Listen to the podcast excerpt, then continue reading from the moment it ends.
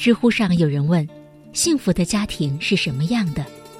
最高赞的回答是：“幸福的家庭都不争对错。”很多人喜欢把家庭矛盾归咎于三观不合，可是哪有那么多的三观相合呢？更多的时候只是不分对错。辛普森一家里有一句话说得好：“亲爱的，如果你太好胜，永远都不会快乐的。”我是一佳，今天想和大家分享洞见的文章，我们来看看是怎样的一个故事。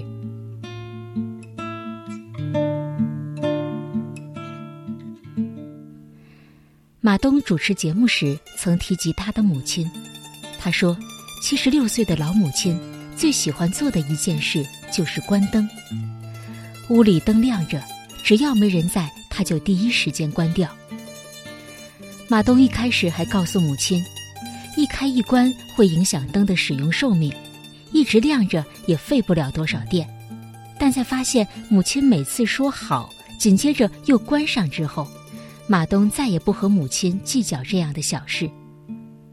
马东说，节约用电已成为母亲的思维定式，就算你告诉他不用随时关灯的道理，他也改变不了自己过去积累下来的行为。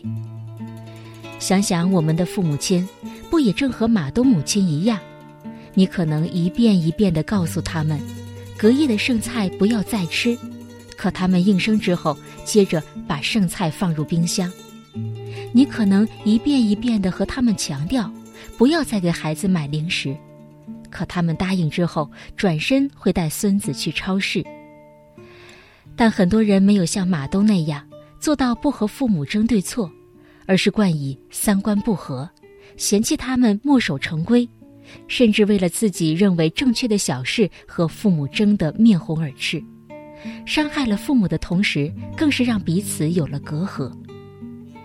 夏天的时候，同事刘姨和我抱怨过她的父亲，她说母亲去世的早，农村夏天热，好不容易让父亲来城里避暑，结果闲不住的父亲，第二天天不亮。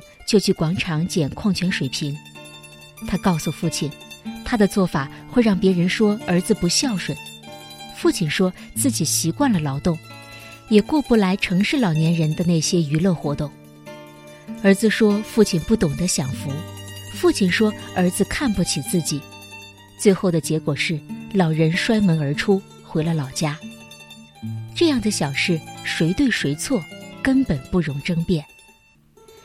子女应该明白，天下没有不是的父母，即使他们的一些行为在你眼里是不合时宜的，是有失体面的，但想想他们所处的生活环境，想想他们固有的生活习惯，这些小事就不再是事。《礼记》中说到：“孝子之养，首先是乐其心，就是让父母心情快乐。只要父母开心。”一些无关紧要的事，就顺着他们好了。包容和理解父母，不和父母争对错，就是最好的孝顺。杨绛在《我们仨》里说过这样的小事：我和仲舒在出国的轮船上曾吵过一架，原因只为一个法文的读音。我说他的口音带乡音，他不服，说了许多伤感情的话。我也尽力伤他，然后。我请同船一位能说英语的法国人公断，他说我对，他错。我虽然赢了，却觉得无趣，很不开心。夫妻相处总会有分歧，一定要争个对错，殊不知赢得了结果，却输了感情，自己也落个不愉快。遗憾的是，很多人不懂这个道理，对一些小事上纲上线，这样的事情谁对谁错？其实都没有错，不过是看法不同，小事而已。刘涛和王珂的爱情故事为很多人称道。刘涛在一次访谈中说到，彼此的相处之道就是不争对错。有时候争论是不会有结果的，但争论的过程会让大家觉得累，心里不舒服。我觉得任何的计较都是伤害。生活中没有三观完全相同的两个人，家人之间总会有这样那样的不同。比三观更重要的是，你理解我，我理解你。遇到问题不剑拔弩张，不追究谁对谁错。家是藏爱的地方，不是说理的地方。懂得退出家庭战场，绝不是逃兵，而是智者。好了，今天的分享就到这里，我是一家，祝大家晚安。背靠着背坐在地毯上，听听音乐，聊聊愿望。你心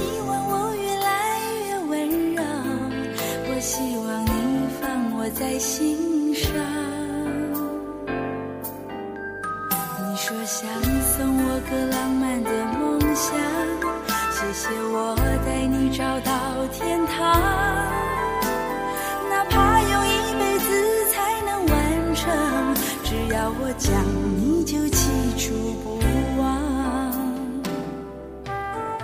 我能想到最浪漫的事，就是和你一起慢慢变老，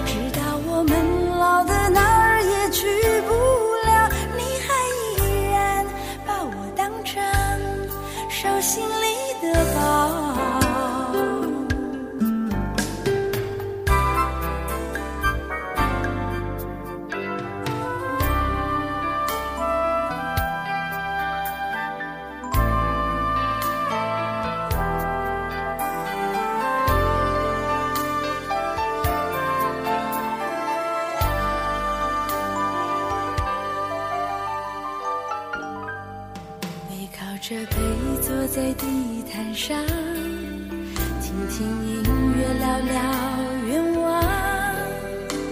你希望我越来越温柔，我希望你放我在心上。你说想送我个浪漫的梦想，谢谢我带你找到天堂。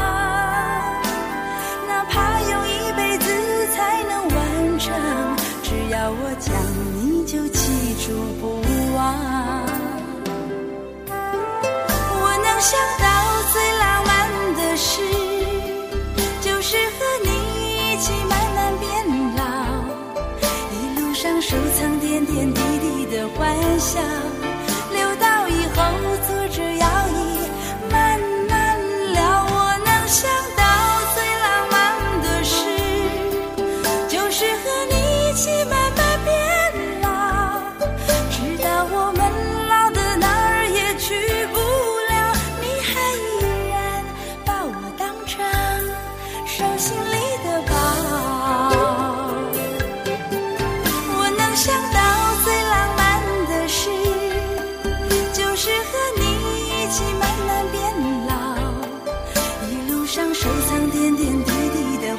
想